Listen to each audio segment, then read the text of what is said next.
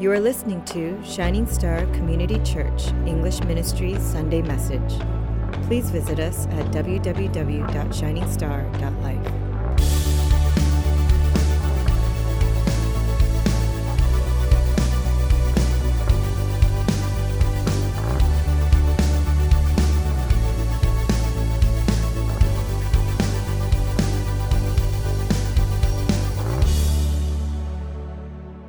may have heard the title before.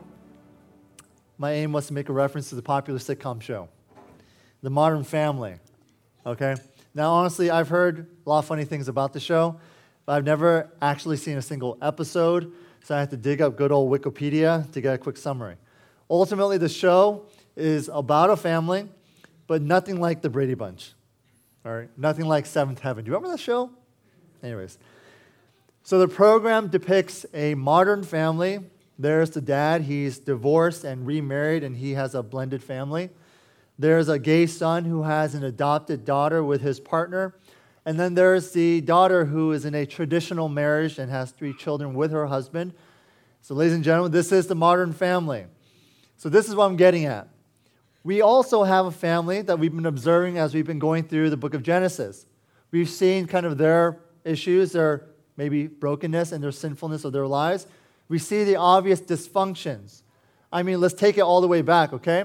The first two brothers' relationship wasn't all that great. In fact, one brother ended up killing, murdering the other. Ham laughed at the nakedness of his father. Abraham lied about his marriage with Sarah twice. Ishmael persecuted Isaac, his brother. Hagar and Sarah, they just couldn't stand aside of each other. Jacob was all into identity theft. Isaac didn't care much for his wife or his other youngest son. Esau also threatened to kill Jacob one day, and Jacob was ultimately run away. So this is a pretty messed up family, I'd say. Wouldn't you agree? But here's one big and important difference between this biblical family and the modern family I previously described. You see, this modern family says, Do you see all our brokenness? Do you see all our dysfunction? Do you see all our sins? Yeah, this is who we are. And because we've embraced it, so should you. The modern family is trying to convince the world that their sins are normal and that their sins should be accepted. The Bible will never give any stamp of approval to any of the brokenness displayed by any person or family. Now, I think if I were to give you a moment just to think about your own family, you could probably think, create a, fairly long list of the things that are wrong with it, couldn't you? Of your personal family. And if you're unwilling to admit that, I think you're really just kind of an ostrich burying your head, hoping that no one would notice. In fact, sometimes we as family members, we get quite protective and quite defensive over our families, don't we? Don't, you know what? Only, my, only, only I can talk to my siblings that way. Only I, you know, don't ever talk to my siblings or my parents or my spouse or my children. In other words, we get very defensive. And we replace words like the sins of our family, the dysfunctions of our family, as words like quirks or style, don't we? You know, uh, as an Asian American, the way we were disciplined were vastly different from the way my American friends were disciplined, the way I know at least. They would get, my friends growing up, they would get timeouts. They would get their TV privileges revoked for a whole week. They would get grounded. But when it came to me and my Asian constituents, getting grounded and timeouts would take too long for us to learn from our mistake. So our parents, they opted for the proverbial spare the rod, spoil the child, and they used a good old fashioned butt whooping, right? But if we ever questioned them as to why we don't get grounded, because let's face it, that option would be wonderful since our entire lives were lived as if we were already grounded, so it wouldn't make much of a difference, anyways.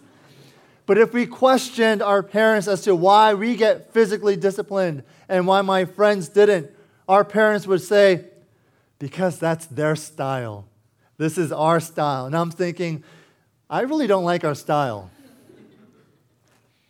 Whatever the sin issues are in your life, whatever the sin and dysfunctions are in your family lives, and there are, if you just think about for a second, you know a whole list. And if you don't know, just ask your spouse.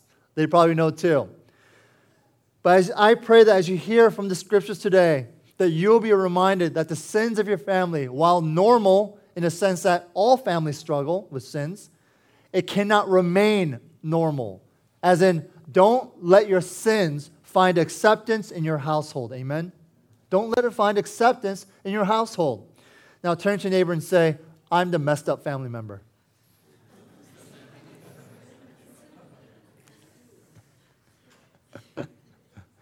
I didn't say I had both my siblings say just now. And so, as we go through this passage, we'll see that Isaac's family was one messed up family. And I think if we look a little deeper, we may even see something of ourselves to, in here too. But in all that, I hope that we will understand how God, in all his beautiful grace, intends to transform us. Amen. So, I have a couple points to make. Now, when I asked you all to think of the sins of your family, maybe you thought of sins like, yeah, there was adultery in my family. Maybe there was a lot of drunkenness or addiction. Perhaps there was a lot of anger and bitterness. Well, our first point isn't something so obvious because from our text today, we learned that rebellion against God can look a lot like holiness. Rebellion against God can look a lot like holiness when it's actually so far from it.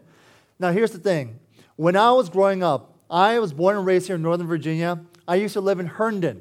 It was a great place before all the subdivisions appeared and all that stuff. Back then, I had a backyard a backyard that connected really to the forest, to the wilderness, where deer would roam around, where you would even see cute foxes everywhere, just hunting and eating cute bunnies. It was a magical place. Right? It's a lovely place.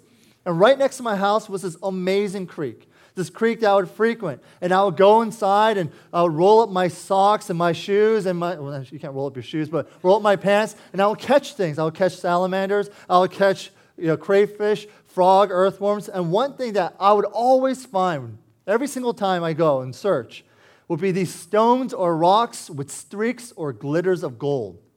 Right? Obviously, we all know collecting them. And in fact, they're called what? Fool's gold. But I remember collecting them and imagining just how, how rich I was. But again, all that glitter wasn't gold. Look, I think it's especially true in these religious circles that we run in. I've heard some pastors say this all that shines brightly on Sunday doesn't necessarily prove to be pure throughout the week. Why? Because rebellion can pose as holiness if we're not careful enough. So let's get to it. I want to use Esau as an example. Esau, he expects his father Isaac to die soon. Isaac is super old. Now, he doesn't want to upset his dying father, and he certainly doesn't want to, you know, grieve his dad at such a delicate time. So he shows his father some respect. But during this sensitive time where he should be mindful of his father and repenting of his sins, because we know that Isaac is a pretty messed up guy. He's done a lot of wrong things in life. This would be a good time to be reflective and to be introspective and to especially repent. But what do you do? No. He continued on with his life of hypocrisy. Now, this is how. He is pretending, get this, that the death of his father would be a grieving and mournful event. In fact, it would be in such in a way because it would be his religious duty to mourn over his deceased father. But this act of respect for his dad, this act of I'll be grieving for my father when, when you're gone, it's all fake. It was all fake because the death didn't come fast enough. Why? It's so that he can quickly go and murder his brother murder his brother. See, none of this was about honoring his dad. It's not about counting down the days and treasuring every single moment before his poor old dad dies. No, the approaching death of his father is merely a countdown to the execution of his brother. It's just a countdown. So, in a way, he's consoling himself in that he's rejoicing that the time of his brother's death is coming real soon. Everyone say that's messed up. But not only that, let's look at Rebecca.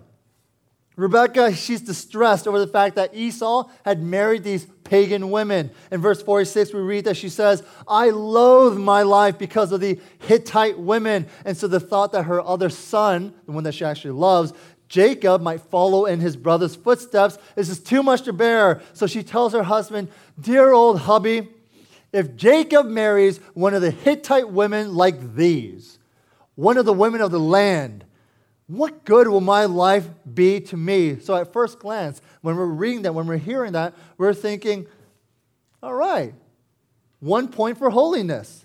Rebecca is finally getting into this idea of what godliness is. She wants godly women. She should be pursuing after godly uh, daughter in laws. That's what she wants for the sake of her family, for the sake of her relationship, for the sake of her children, all that stuff. Right? Isn't that a good thing? Right? Well, no. And so Isaac, convinced by his wife's interest in really the future of their family, he says, Fine, send Jacob away. So he sends Jacob away to find a wife from the family of Rebekah's brother Laban. Now, here's the real reason why she said that. Rebekah's primary concern was not about finding a godly woman or wife for his son for her son Jacob. Her concern was to get Jacob out of town before his brother Esau would kill him. And why did Esau want to kill his brother Jacob?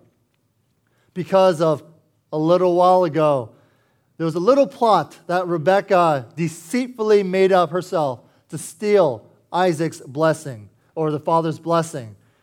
So, this was, in a way, just her covering up her deceit that has snowballed out of control, and she's just playing it off like she's pursuing after holiness. But wait, there's more. Now let's take a look again at Esau trying to take on another wife. When Isaac sent Jacob away to Laban's house to find a wife, when Esau suddenly realized how much his father disliked the pagan Hittite women. Isn't that crazy?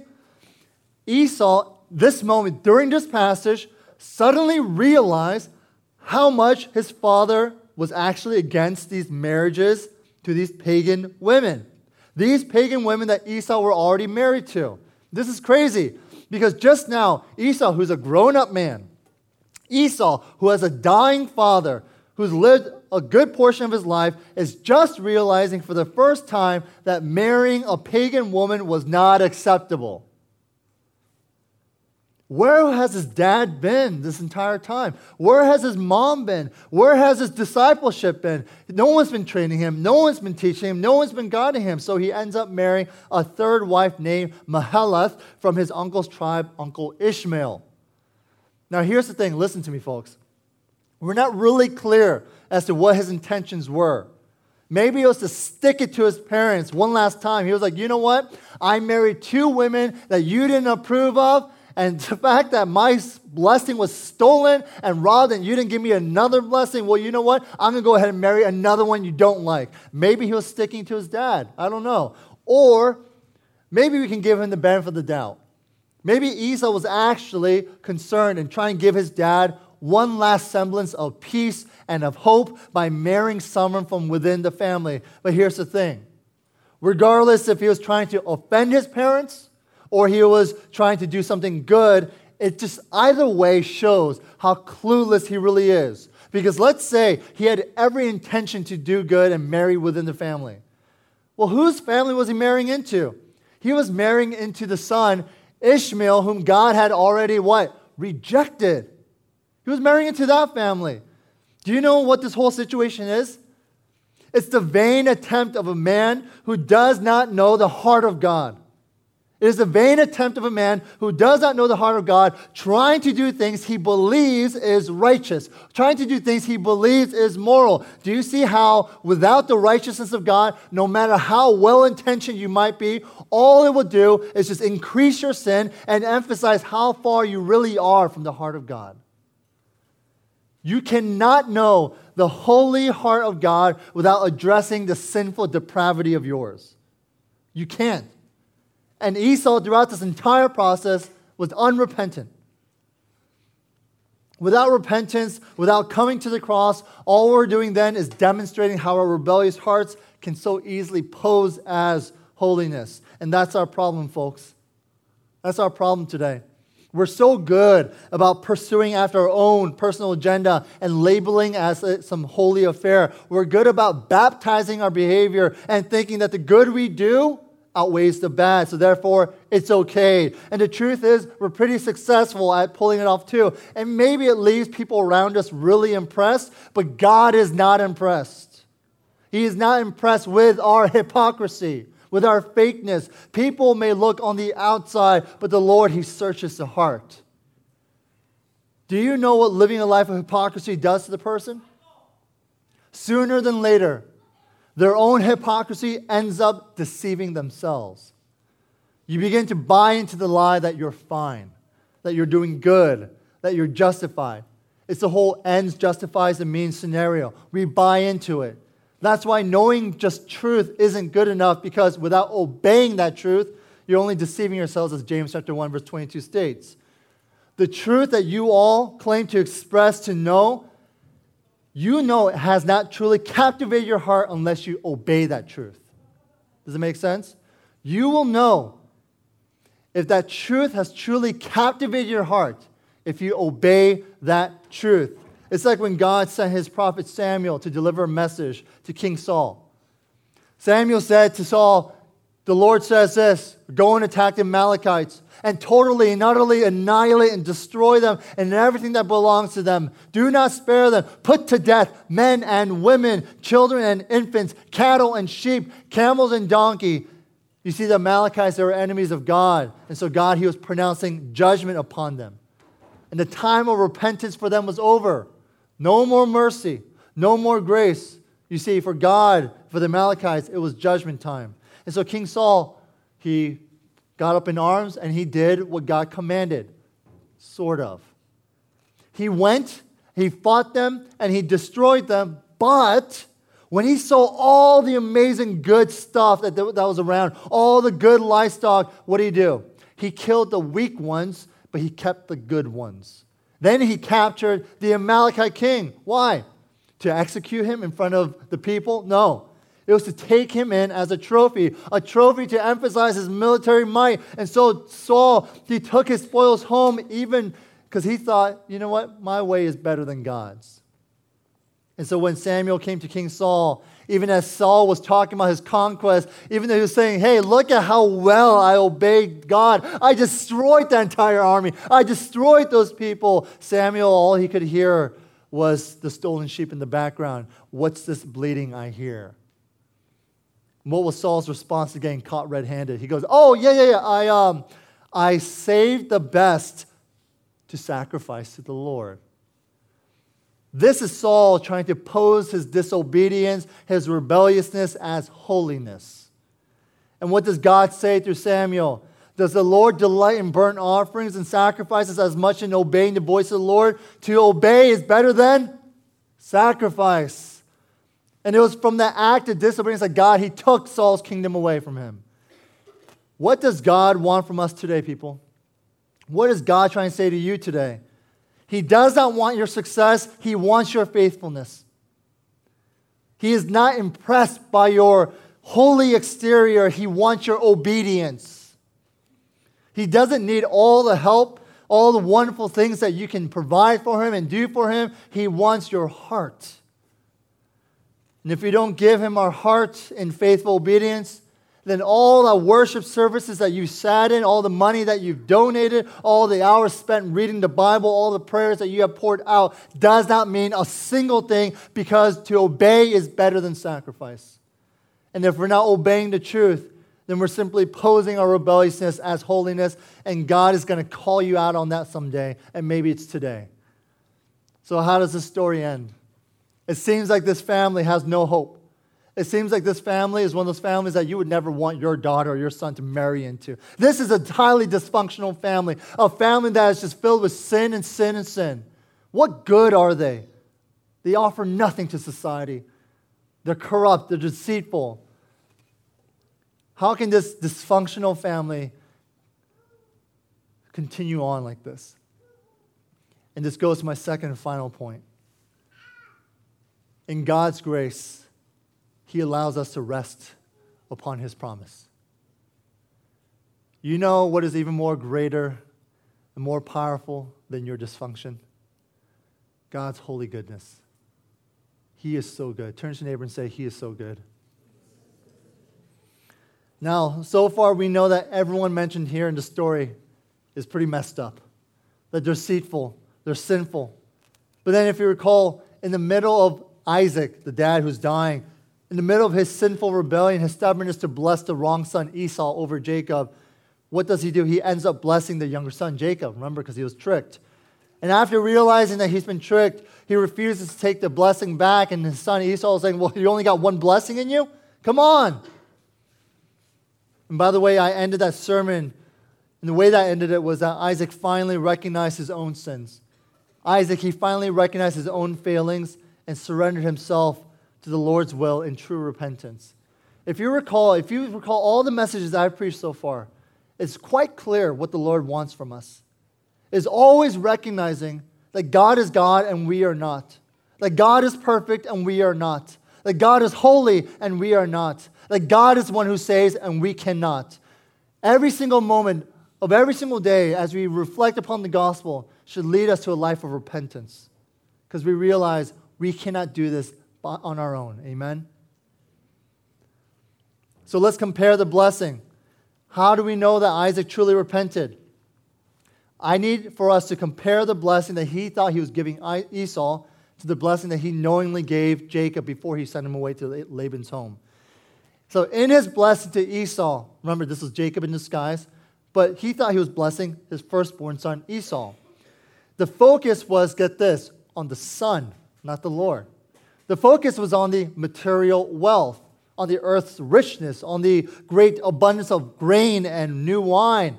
Then the focus was on the promising him of power. May nations serve you. May people bow down to you. May you be Lord over your brothers. May your mother's son bow down to you. And finally, he blessed him with security. Those who bless you, may they be blessed. And those who curse you, may they be cursed. Now, this may sound fine. You're thinking, well, this sounds like it's in accordance with what God said previously to Abraham. But let's look at the blessing Isaac knowingly gave Jacob, and I think you'll see the difference here. Let me read verses 3 4, chapter 28, real quick. God Almighty bless you and make you fruitful and multiply you, that you may become a company of peoples May he give the blessing of Abraham to you and to your offspring with you, that you may take possession of the land of your sojourning that God gave to Abraham. This here actually sounds a lot more like the promise that God made to Abraham. Let's look at what Isaac says here to Jacob. First is this God will make you a great company or a great community of people. Yes, he's going to have a lot of descendants. They're going to number more than the stars of the heavens. Yes, there'll be a lot, a lot, a lot. But this word for company and community is the Old Testament word for church. You see, Isaac was blessing Jacob the promise of through you, you will have a holy nation. Through you, a true Israel. Through you, a people of God will come, the church. Then in verse 4, we read, the blessing of Abraham. This isn't some general, generic statement of, of blessing. This is the heart of the covenant, the promise of a holy seed, the promise of the Messiah. Isaac now is finally remembering what the covenant is all about, what God had told his father Abraham, what his father had told himself, and now what he is telling his son. That it's not just about the physical blessings, but it's about the spiritual blessing of salvation, that the Messiah will come from you. And finally, Isaac promises Jacob the land of promise. He calls it the land of yours, of your sojourning, as in, this is the land which Abraham and Isaac had lived as strangers. This is where we had lived as pilgrims, as aliens. This is not our home. And so, in the same way, Jacob, you will continue to live as an alien, as a, as a pilgrim, just wandering around. But it's okay because this promise of land, this promise of inheritance, it's not just about this land. It's not just about this region. It's not just about accruing your wealth. No, you see, my son, the future blessing, the future promise is that one day God's people will inherit the whole earth, that they will inherit the whole heavens in God's time. These are the differences between these two blessings because the first blessing he thought he was giving to Esau was done without a God centeredness in mind. It was all about wealth, it was all about power. And, folks, made for us too, right now, we're thinking, is my life and the way that I'm seeking God all about me? Is it all about what I want, about what I need? Is it all about my pleasures and my comfort, my ambitions? In the first blessings case, it was all about just wealth and power. It's all very worldly. It is exactly what your neighbors are thinking of.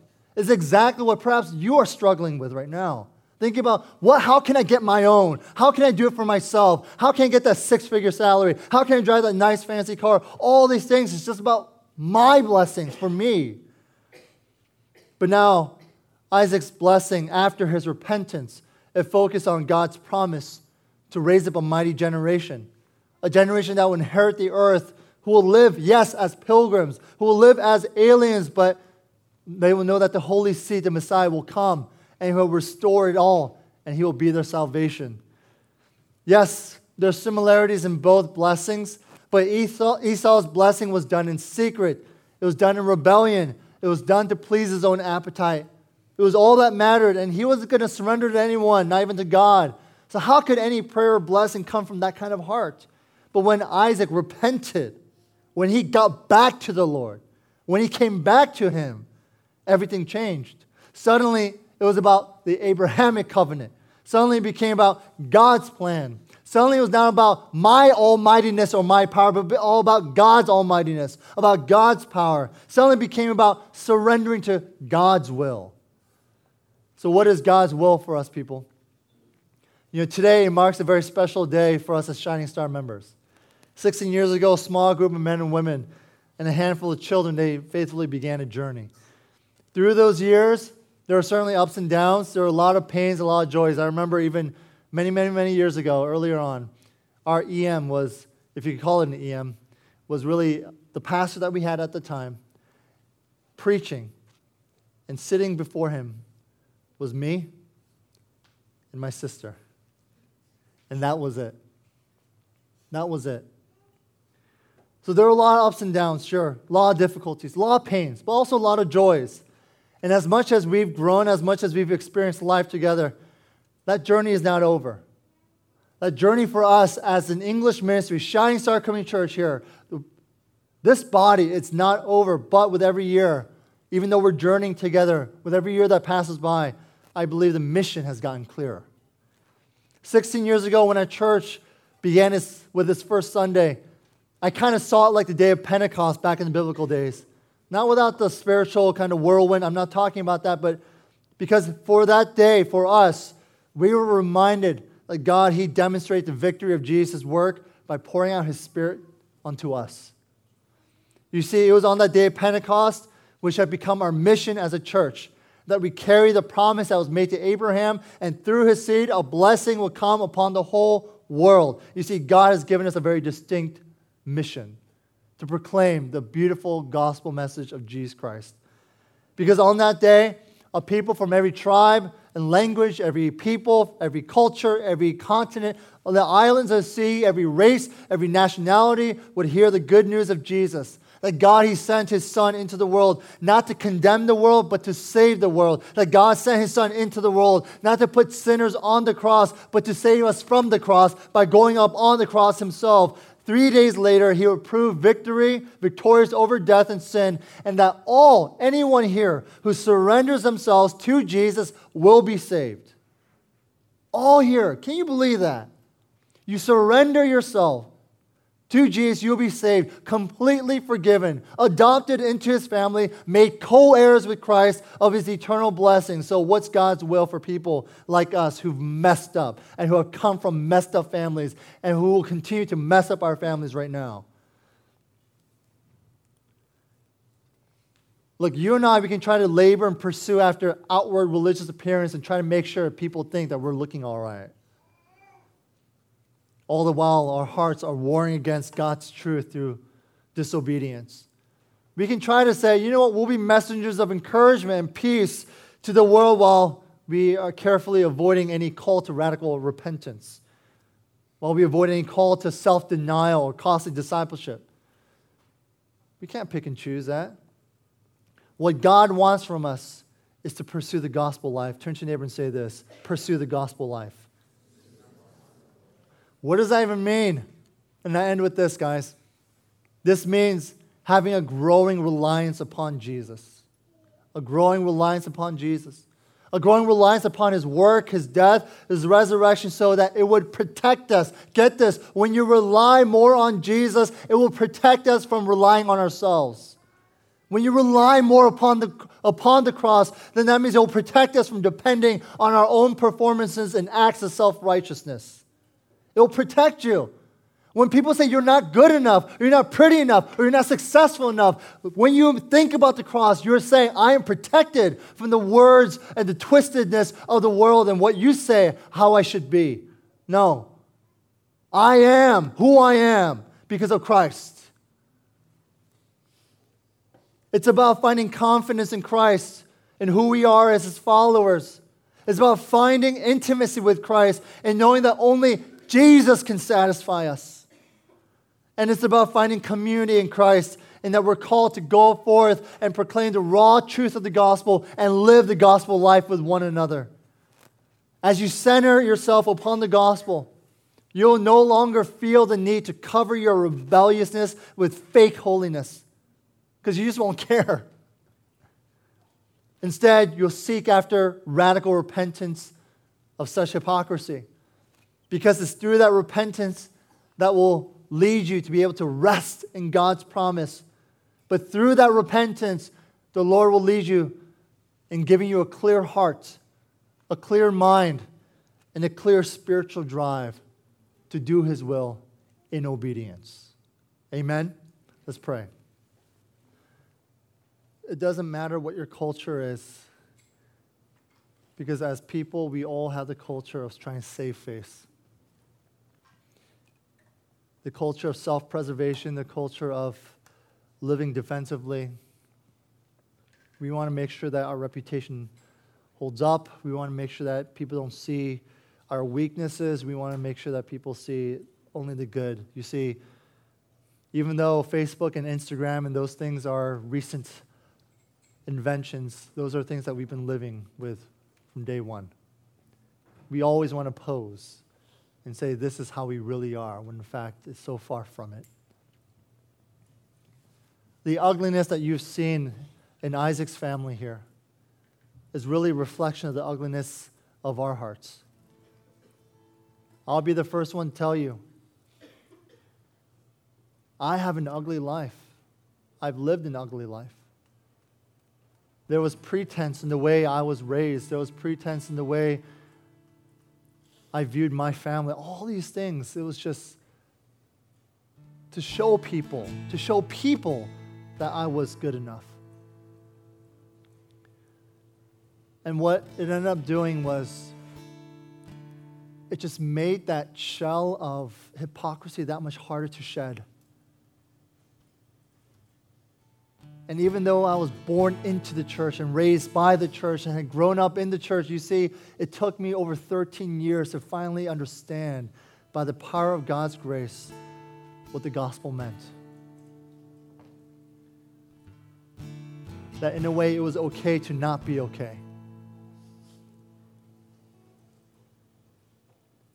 And it was that day where I said, God, I can't, I can't keep up with this charade anymore. I just can't. And if people see the ugliness of my heart, then they've seen really what's true. But that ugliness, you see, friends, when you give it to the Lord, is ugliness that He has died for and that He has forgiven you of. And it is that very ugliness that He has wiped away from your life forevermore and he has instead cloaked you with his righteousness. You see, that is what, that is the exchange Christ gives us. What do you want? Do you want to continue living in this facade? Do you want to continue living a life of just charades? Pretending to your life group, pretending to your spouse, pretending to your children, pretending to your coworkers, pretending to your church, your body here, and saying, I'm okay, I'm fine. No, things are great.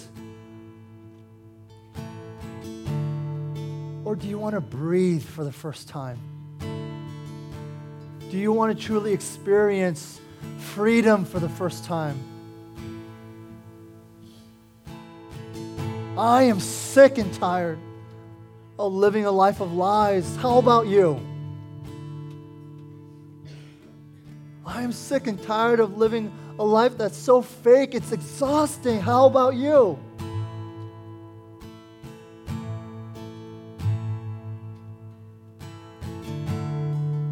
I'm not saying to normalize your sins. I'm not saying this is who I am and this is how I'll be. No. But I'm saying, have you surrendered it to Christ? To Christ? Have you given it up to Him so that He could take it from you? There's only one way out. That is the Christ way. Any other way, you'll be carrying your own burden for the rest of your life.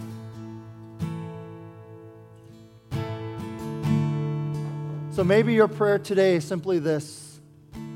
If you know the Lord, it's a call for transparency, it's a call for repentance. God, I don't want to live this way anymore. I want to pursue not just a life of knowledge of truth, but a life that will obey that truth. Maybe for some of you, it's an opportunity to speak truth and life into someone else, or for you to be able to receive that truth from someone else. Whatever it may be, let's take a moment and pray. May the Spirit lead you in your prayers. Let's pray.